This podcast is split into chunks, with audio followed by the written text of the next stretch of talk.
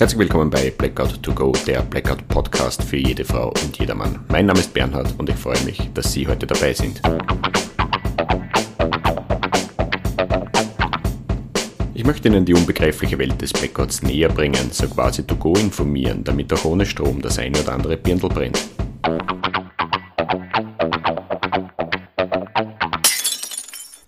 Herzlich willkommen bei Blackout to Go, Folge 21 Phasen eines Blackouts, Teil 2. Netzwiederaufbau. Ich freue mich riesig, dass Sie wieder dabei sind. Werte Damen und Herren, in der letzten Folge haben wir uns mit den drei Phasen eines Blackouts auseinandergesetzt. Ich habe Ihnen erzählt, dass die drei Phasen vom Herbert Sorok stammen, dass dessen Phasen im Vergleich zu den vielen verschiedenen Blackout-Definitionen sehr anschaulich sind und dass sie aus diesem Grund von den verschiedensten Organisationen und Einrichtungen auch sehr gerne verwendet werden. Ich habe Ihnen noch erzählt, dass alle Phasen unterschiedlich lange dauern, obwohl sie zum selben Zeitpunkt beginnen. Und zwar beginnen sie mit dem Kollaps der Stromversorgung und diesbezüglich haben wir auch festgestellt, dass im Blackout-Fall die Stromerzeugung wegfällt. Und aus diesem Grund ist der Vergleich mit einem uns bekannten Stromausfall eigentlich unglücklich gewählt. Des Weiteren habe ich Ihnen noch erzählt, dass die häufigsten Ursachen für den uns eher bekannten Stromausfall die drei Bs sind. Die Energieversorger sprechen hierbei vom Bagger, Baum und vom Blitz. Und altersbedingt sorgen immer wieder defekte Kabelmuffen für Versorgungsunterbrechungen. In der Regel sind diese Vorkommnisse recht harmlos und meistens werden sie auch innerhalb von 90 Minuten behoben. Selbstverständlich gibt es immer wieder Ausreißer, aber bei diesen Ereignissen bleibt vor allem die Stromerzeugung und meistens auch die Stromübertragung unbeeindruckt und das bedeutet, außerhalb des betroffenen Bereichs funktioniert alles wie gewohnt. Bei einem Blackout schaut die Welt ganz anders aus. Aber natürlich, ganz am Anfang wird es für uns Endverbraucher nach einem Stromausfall aussehen und erst mit der Zeit wird sich herauskristallisieren, dass es länger dauern wird. Und ich möchte es nochmal erwähnen, länger dauert es, weil sich die Kraftwerke vom Netz trennen und die brauchen gewisse Voraussetzungen, damit sie wieder ans Netz gehen können. Und diese Voraussetzungen betreffen überwiegend die Bereiche des Kraftwerksmanagements und der Netzleittechnik. Aber darüber reden wir heute nicht. Das würde den Rahmen sprengen. Ja, wobei heute wird es doch ein bisschen länger dauern, aber Sie können eh auf Pause schalten, ich rede einfach weiter und Sie hören es dann irgendwann weiter an. Egal, was uns betrifft, uns muss klar sein, ein Blackout-Ereignis wird mit gewaltigen Herausforderungen verbunden sein und die betreffen alle unsere Lebensbereiche und das auch über einen längeren Zeitraum. Ich vergleiche das gerne mit einem Spartan Race. Für die Damen und Herren, die es nicht wissen, äh, Spartan Race ist ein kräftezehrender Ausdauerlauf mit vielen Hindernissen und über die gesamte Laufdistanz wird die körperliche und mentale Leistungsfähigkeit von allen Teilnehmern und Teilnehmerinnen auf die Probe gestellt. Also dem Teilnehmerfeld wird sicher nicht fad und alle davon werden sicher nicht bis ins Ziel schaffen. Das bringt so Extremhindernislauf leider mit sich und so ähnlich wird es beim Blackout sein. Also sollte es tatsächlich passieren, dann ordentlich und leider mit allem, was dazugehört. Nichtsdestotrotz kann man sich ja durchaus darauf vorbereiten und sich eine dementsprechende Krisenfitness aneignen. Da spricht auch nichts dagegen. Und je umfassender das Wissen darüber ist, desto besser kann man sich natürlich aufstellen. Das gilt auch für die gesellschaftliche Betrachtung. Ja, und heute möchte ich mit Ihnen weg von den allgemeinen Dingen und ich habe mir gedacht, wir befassen uns ansatzweise mit dem Thema Netzwiederaufbau. Der gehört zur Phase 1 dazu und darüber haben wir bis jetzt eigentlich noch nicht wirklich gesprochen. Der Netzwiederaufbau ist eine sehr spannende und vor allem fundamentale Angelegenheit. Es ist wirklich ein sehr umfassender Themenbereich, aber ein Wissen darüber ist auf jeden Fall horizonterweiternd.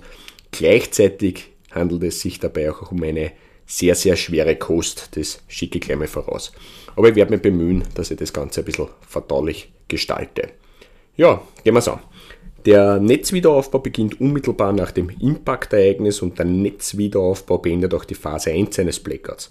Das klingt komisch, aber ist tatsächlich so.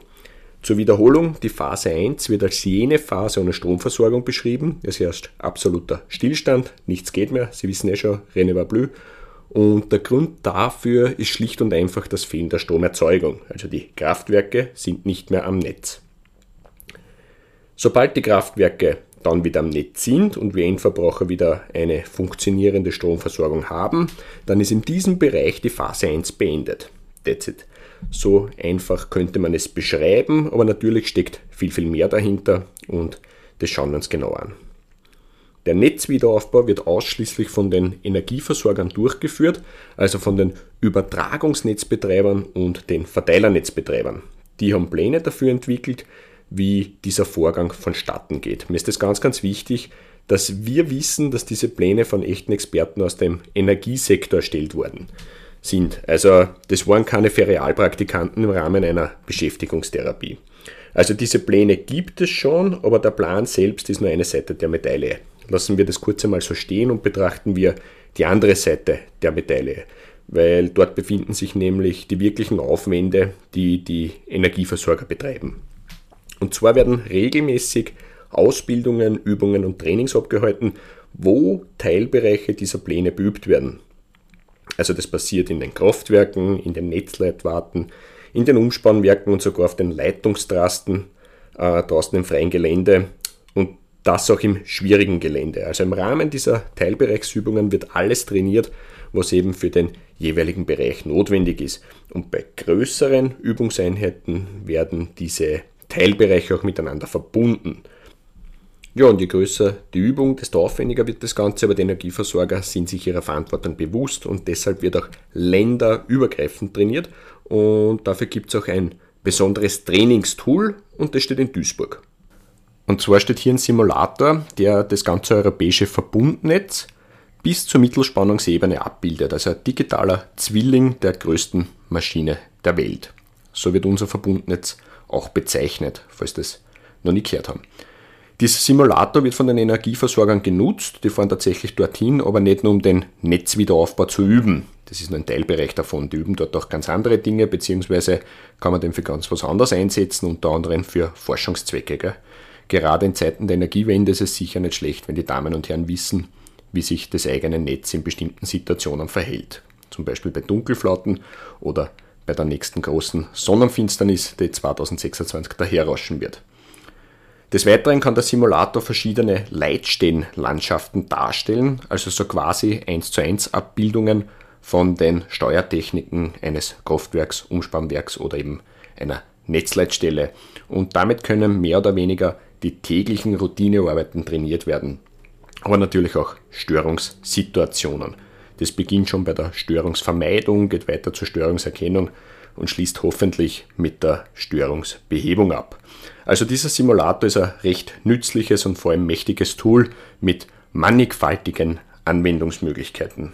Aber wie wir wissen, Simulationen sind eben nicht alles, das habe ich vorher schon erwähnt. Und weil es gerade passt, möchte ich auf einen Praxistest in Süddeutschland hinweisen, der war 2022, also noch gar nicht so lange her. Und der Testzweck war ein Netzwiederaufbau im Schwarzstartverfahren inklusive wissenschaftlicher Begleitung zur Datengewinnung. Ja, das war meines Wissens nach sogar eine Premiere für Deutschland. Federführend waren die beiden deutschen Übertragungsnetzbetreiber Transnet BW und Amprion und die haben gemeinsam mit der äh, Schluck-Seewerk AG diesen Praxistest durchgeführt. Und im Zuge des Tests wurden Teile des Stromnetzes aus dem Verbundnetz herausgelöst. Also es gab wirklich keine Erzeugung, auch keine Übertragung und auch keine Verteilung, also echte Spannungslosigkeit in den Netzebenen. Und an dieser Stelle sage ich es gleich dazu, die Endkunden, also die Normalsterblichen wie Sie und ich, waren davon nicht betroffen. Vielleicht ist das jetzt eine Überraschung für Sie. Wie wurde das bewerkstelligt? Also es war keine Zauberei im Spiel, sondern Netzleittechnik und kompetente Menschen. Sie können sich das so vorstellen, durch die Vermaschung des Stromnetzes gibt es immer wieder Umleitungsmöglichkeiten, zum Beispiel in den Umspannwerken oder anderen Netzknotenstellen. Und dort können die Energieversorger so quasi per Fernsteuerung die Versorgungsweichen stellen. Das bedeutet, durch Umleitungen wurden die Endkunden weiter versorgt und durch gezielte Netzauftrännung wurde der Testbereich von den Endkunden getrennt. Tja, die kennen das. Für den Test mussten aber trotzdem Lasten zur Verfügung stehen. Das haben Sie sicher schon mal gehört. Die Erzeugung und der Verbrauch müssen sich die Waage halten und deshalb wurden Lasten, also große, leistungsstarke Pumpen für diesen Test herangezogen. Naja, und die wurden wiederum durch entsprechende Weichenstellung in den Test eingebunden. Also die Power Ranger haben sich diesen Versuch sehr gut überlegt und ja, die Vorbereitungszeit dauerte vier Jahre, das will ich jetzt nur dazu erwähnen, aber der Versuch war halt ein Erfolg. Ganz kurz noch zu diesen Vermaschungen und Umleitungen im Netz. Genau solche Tätigkeiten werden regelmäßig geübt und simuliert und das auf den verschiedensten Netzebenen.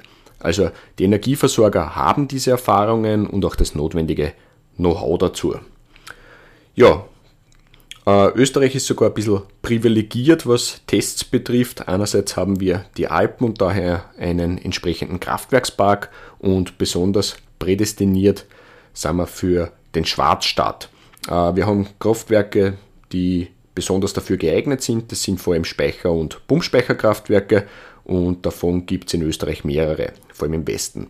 Aber auch Lauf, Laufwasserkraftwerke können für einen Schwarzstatter tüchtig sein. Selbiges gilt für Gaskraftwerke. Gaskraftwerke, die haben dann einen, wie soll man sagen, ein, ein Höchstleistungsnotstromaggregat der Starthilfe, aber wenn es rennt, dann rennt Das bedeutet, dass prädestinierte Kraftwerke das eine sind und das andere ist eben die Ertüchtigung dazu, damit es überhaupt funktioniert. Und einige Energieversorger geizen nicht mit ihren Informationen darüber. Also die Informationslage rund um das Thema Netzwiederaufbau ist in Österreich viel dichter als in der Schweiz oder in Deutschland. Und ich möchte anmerken, das, was ich Ihnen jetzt zum Netzwiederaufbau erzähle, können Sie selbst recherchieren. Äh, das Einzige, was Sie dazu brauchen, ist viel Zeit und noch mehr Geduld, aber Sie würden fündig werden. Ja, das beginnt beim Zeitungsbericht über diverse Presseaussendungen bis hin zum wissenschaftlichen Artikel. Also selbst Masterarbeiten finden Sie im Netz zum Thema Netzwiederaufbau. Ja, dann würde ich sagen, blicken wir mal tiefer in die Materie hinein, aber bitte beachten Sie dabei, ich habe mich eher mit Österreich auseinandergesetzt, aber ich gehe davon aus, dass es in den anderen Ländern recht gleich ablaufen wird. Sicher, die Größe des Landes in Verbindung mit dem Kraftwerkspark wird zu Unterschieden führen, die sich dann auch auf die Dauer der Phase 1 auswirken werden, aber sonst wird es eher gleich sein, sonst würde das Verbundnetz ja auch nicht funktionieren. Also es gibt im Netzwiederaufbauplan drei Strategien, wie das Netz wieder zum Leben erweckt werden kann. Die Entscheidung darüber, welche Strategie zum Zug kommt, trifft der Übertragungsnetzbetreiber und zwar für seinen Wirkungsbereich. Also hierarchisch gesehen ganz oben steht der Übertragungsnetzbetreiber, dann kommen die Verteilernetzbetreiber und an die sind die regionalen Erzeuger angegliedert, zum Beispiel Stadtwerke oder irgendwelche privaten Kraftwerkseigentümer. Das heißt, in Österreich ist federführend die APG, Austrian Power Grid, in der Schweiz ist es die Swissgrid und in Deutschland, wo es vier gibt, also vier Übertragungsnetzbetreiber, sind es dann äh, Tenet, 50 Hertz, Amprion und Transnet BW. So, bevor die überhaupt eine Strategie vorgeben können, müssen die erst einmal ein Lagerbild erstellen und zwar auf europäischer Ebene im Zusammenwirken mit den anderen Übertragungsnetzbetreibern. Also es gibt nicht nur die, sondern auch noch genug andere. Das dient der Feststellung so quasi, wo geht noch was und wo geht nichts mehr und warum ist es überhaupt zum Ausfall gekommen. Das ist einmal das eine. Das andere betrifft die Lagefeststellung im eigenen Wirkungsbereich unter Einbeziehung der Verteilernetzbetreiber. Betreiber. Damit muss festgestellt werden, äh, mehr oder weniger, welche Ressourcen stehen für einen Netzwiederaufbau zur Verfügung. Es kann ja durchaus möglich sein, dass sich Kraftwerke in Revision befinden. Also die Lagefeststellung wird natürlich ein bisschen dauern, aber mit Hilfe der Netzleittechnik und Echtzeitdaten können zumindest die Netzzustände recht rasch festgestellt werden. Und was ein bisschen länger dauern wird, ist die Ressourcenfeststellung. Aber ich möchte auch erwähnen, die jeweiligen Akteure sind mit ausfallsicheren Kommunikationsmöglichkeiten ausgestattet. Also ewig lang wird sicher nicht dauern. Das wird ja keinen Sinn machen. Also die Strategieauswahl geschieht in Abhängigkeit der Lage und die Abstimmung erfolgt sowohl auf Verbundnetzebene als auch auf Verteilernetzebene. Ja, sollte zum Beispiel nur ein Land vom Blackout betroffen sein, dann wird die Strategie so aussehen, dass die Nachbarländer die Spannung zu den jeweiligen Netzknoten transportieren, wo eben dieses Land mit den Nachbarländern verbunden ist. Ähm, das passiert auf der Ebene des Übertragungsnetzes, also in Österreich im Netzbereich der APG und von dort würde dann die Spannung zum Zeitpunkt X zu bestimmten Kraftwerken weitergeleitet. Sie haben das sicher schon mal gehört, Kraftwerke brauchen Strom, damit sie überhaupt Strom erzeugen können. Und wenn die dann bestand, bespannt werden, dann beginnen die mit, den, mit dem Netzwiederaufbau, also mit dem Anlauf. Natürlich unter der ständigen Balance zwischen Verbrauch und Erzeugung. Äh, der wesentliche Vorteil bei dieser Strategie liegt im Vorhandensein von einem großen stabilen Netz im Ausland. Es kann somit Regelleistung zur Verfügung gestellt werden. Des Weiteren können mehrere Kraftwerke gleichzeitig bespannt werden. Daher können auch wieder mehrere Inseln und mehrere Teilnetze gleichzeitig aufgebaut werden. Und in Summe geht diese Strategie, also im Rahmen des Netzwiederaufbaus, am schnellsten vonstatten. Also diese Strategie wäre der Idealfall und gleichzeitig auch die einfachste Strategie. Und so einen Fall gab es schon 2003 September hat es Italien erwischt. Durch einen Defekt im Übertragungsnetz waren dann für bis zu 18 Stunden 57 Millionen Menschen ohne Strom. Das sind nicht wenig. Ähm, die Power Ranger haben innerhalb von Sekunden die Kontrolle verloren. Ein Kraftwerk nach dem anderen ging vom Netz, weil die Lastunterdeckung mit den Kraftwerken in Italien nicht kompensierbar war ja, vielleicht mache ich mal Folge darüber, aber Sie können sich in etwa so vorstellen, Italien importierte damals Strom, weil es zu wenig selber erzeugte, beziehungsweise weil der Strom im Ausland billiger war. Und diese Versorgung von außen war plötzlich durch den Defekt weg. Äh, die Folge, Lastunterdeckung sogar recht ordentlich, die Frequenz fiel, ebenfalls recht ordentlich, die Power Ranger Kunden nichts mehr dagegen zum Stabilisieren aktivieren. Dafür war die Zeitspanne zu kurz, die automatischen Lastabwürfe waren zu gering und dann erreichte die Frequenz jene Schwelle, wo sich die Kraftwerke vom Netz trennen. 1-0 Blackout. Oder in dem Fall großer Stromausfall. Ja, also wie gesagt, in dem Fall war es dann in Italien schlagartig finster, eben weil die Kraftwerke vom Netz waren. Anschließend wurde ein europäisches Lagebild durch die Übertragungsnetzbetreiber erstellt und festgestellt wurde dabei, dass eben nur Italien betroffen war und aufgrund dessen wurde unter der Führung des italienischen Übertragungsnetzbetreibers und mit Unterstützung aus dem Ausland das Übertragungsnetz wieder bespannt und sukzessive die Spannung weitergeschalten. Ja, natürlich wieder unter der Berücksichtigung von Erzeugung und Verbrauch, aber nach 18 Stunden war Italien wieder versorgt. Also besser gesagt, die letzten Endverbraucher waren nach 18 Stunden wieder am Netz, so muss man es eigentlich sagen. Hätte es mehrere Länder oder vielleicht ganz Europa weggeputzt, dann hätte es sicher länger gedauert. Also zurück zu dieser Strategie. Sie wird auch Top-Down-Strategie bezeichnet, also von oben nach unten aufgrund der Hierarchie. Ähm, die Hierarchie ist da eben wie vorher angesprochen Übertragungsnetzbetreiber zu den Verteilernetzbetreibern. Ja, ein weiterer Vorteil dieser Strategie liegt in der Option, dass keine schwarzstartfähigen Kraftwerke dazu benötigt werden. Natürlich könnte man sie einbauen, würde sogar zweckmäßig sein, und zwar in jenen Bereichen, wo noch keine Spannung weitergeschaltet wurde. Aber ja, das wird jemand entscheiden und dessen Entscheidung hängt von der Situation und natürlich auch von den vorhandenen Betriebsmitteln ab. Wie gesagt, es braucht auch Kraftwerke, sie können eine Revision sein, es könnten auch Leitungen unbrauchbar sein, beziehungsweise könnten sonstige Verhinderungsgründe auftreten, Schäden zum Beispiel. Ja, so Strategie 1 soweit erledigt. Äh, ich weiß, es ist eine schwere Kost, aber ich hoffe, Sie sind noch wissbegierig, weil zwei Strategien hätten wir noch. Ich werde nicht beilen. Die beiden anderen Strategien werden dann relevant, wenn von außen keine Unterstützung möglich ist, zum Beispiel wenn es wirklich ein Blackout wäre, wo auch andere Länder betroffen sind. In dem Fall steht dann der eigenständige Netzwiederaufbau so quasi im eigenen Land im Vordergrund. Also nach der Lagefeststellung ist klar, es geht um den nationalen Netzwiederaufbau, wenn man das so nennen kann. Äh, in dem Fall werden die Verbindungen zu den Nachbarländern getrennt. Dank der Netzleittechnik funktioniert das auch und dann kommt der große Auftritt der schwarzstadtfähigen Kraftwerke. Also als erstes muss ein entsprechender Netzzustand hergestellt werden und dann kann es eigentlich schon losgehen. Aber viel, viel langsamer. Die schwarzstartfähigen Kraftwerke des Übertragungsnetzbetreibers und der Verteilernetzbetreiber beginnen mit der Erzeugung und wieder Schritt für Schritt unter der Balance von Verbrauch und Erzeugung wird so quasi ein Inselnetz aufgebaut und das wird stetig erweitert. Ja, da hängen unter anderem schon bei diesem Inselnetz erste Verbraucher dran, also Normalsterbliche, so wie Sie und ich, beziehungsweise auch Firmen, kommt halt je nachdem darauf an, welches Kraftwerk das, das ist.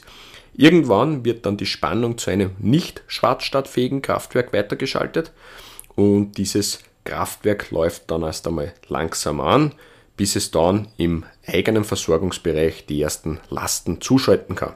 Das dauert natürlich, aber ab dann weitet es in seinem Bereich das Netz aus. Natürlich wieder in kleinen Schritten und immer unter der Balance zwischen Verbrauch und Erzeugung, sonst wird dieses Teilnetz wieder zusammenbrechen.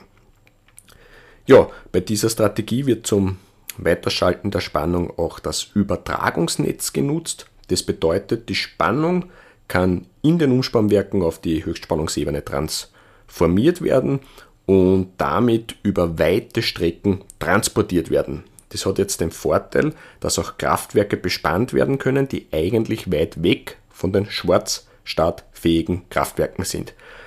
Und somit kann auch dort der Netzwiederaufbau beginnen. Also es kommt bei dieser Strategie auf das Übertragungsnetz an, welches die Weiterschaltung ermöglicht. Tja, und die letzte Strategie ist im Grunde gleich, nur ohne dem Übertragungsnetz. Also der Netzwiederaufbau erfolgt im Wirkungsbereich des Verteilernetzbetreibers aus eigener Kraft und mit eigenen Ressourcen. Und an dieser Stelle erkennt man die Wichtigkeit des Kraftwerksparks. Also ohne schwarzstadtfähige Kraftwerke muss so lange gewartet werden, bis die Hilfsenergie von einem anderen Verteilernetz weitergeschalten wird. Das wird auch passieren, aber es ist halt eine Frage der Zeit. Ich will an dieser Stelle anmerken, PV-Anlagen und Windräder werden beim Netzwiederaufbau ausgespart. Die sind zu volatil und das wäre zu gefährlich. Also die spielen beim Netzwiederaufbau keine Rolle. Ja, diese regionale Strategie, sie nennt sich auch Bottom-up in der Hierarchie von unten nach oben, würde in der Gesamtbetrachtung am längsten dauern aber in Wirklichkeit ist sie abhängig von den Kraftwerken und deren Leistung. Wenn ein Verteilernetzbetreiber mehrere schwarzstartfähige Kraftwerke hat, dann ist er in einer besseren Position und wird auch schneller sein Netz aufbauen können. Ja, jetzt ist nur mal die Frage, wie lang kann sowas dauern? Naja, die Zeitspanne ist abhängig der Gesamtlage und der ausgewählten Strategie. Des Weiteren auch vom Kraftwerkspark und natürlich auch vom Fortschritt des Netzwiederaufbaus selbst. Äh, da kann auch was schiefgehen. Gell? Also von der Synchronisation dieser Teilnetze haben wir noch gar nicht geredet. Machen wir heute nicht. Also eine genaue Angabe wird es nicht geben, aber die Zeitspannen gibt es, unter anderem von den Energieversorgern selbst. Also laut APG ist in Österreich im günstigsten Fall noch 10 bis 12 Stunden wieder alles am Netz. Das wäre so quasi die Strategie mit der Unterstützung von außen, wie damals in Italien. Ansonsten geht man von bis zu 48 Stunden aus, bis sich das Stromnetz wieder in einem ordentlichen Betriebszustand befindet. Aber dabei reden wir von einer österreichischen Gesamtbetrachtung. Wenn wir in kleinere Bereiche blicken, dann werden auch die Zeitspannen kleiner. Also wenn wir auf Verteilernetzebene hinschauen, zum Beispiel nach Kärnten, Oberösterreich und Vorarlberg, die gehen davon aus, dass sie innerhalb von 24 Stunden wieder einen ordentlichen Betrieb ermöglichen können. Noch präziser wird das Ganze für Tirol. Dank dem dortigen Kraftwerkspark kann Tirol innerhalb von 75 Minuten nach dem Beginn des Netzwiederaufbaus mit dem Zuschalten der ersten Lasten beginnen. Das bedeutet für manche Tiroler und Tirolerinnen endet die Phase 1 eines Blackouts nach 75 Minuten. Und nach 5 Stunden ist die maximale mögliche Versorgung als Tiroler Inselnetz erreicht. Also das Tiroler Stromnetz wird sich relativ rasch in einem ordentlichen Betriebszustand befinden und bei den anderen dauert es eben länger. Aber Tirol schaut jetzt nicht zu, wie andere verdursten, sondern wird sich anbieten und unterstützen. So werden es auch alle anderen machen. Also sie werden sich solidarisch verhalten. Also der Netzwiederaufbau wird sich langsam aber stetig fortpflanzen, bis er abgeschlossen ist. Ja, was die Hörer und Hörerinnen aus der Schweiz betrifft, aufgrund der Landesgröße und des Kraftwerksparks rechnet Swissgrid mit dem Ende der Phase 1 noch bis zu einen Tag, also ebenfalls so um die 24 Stunden.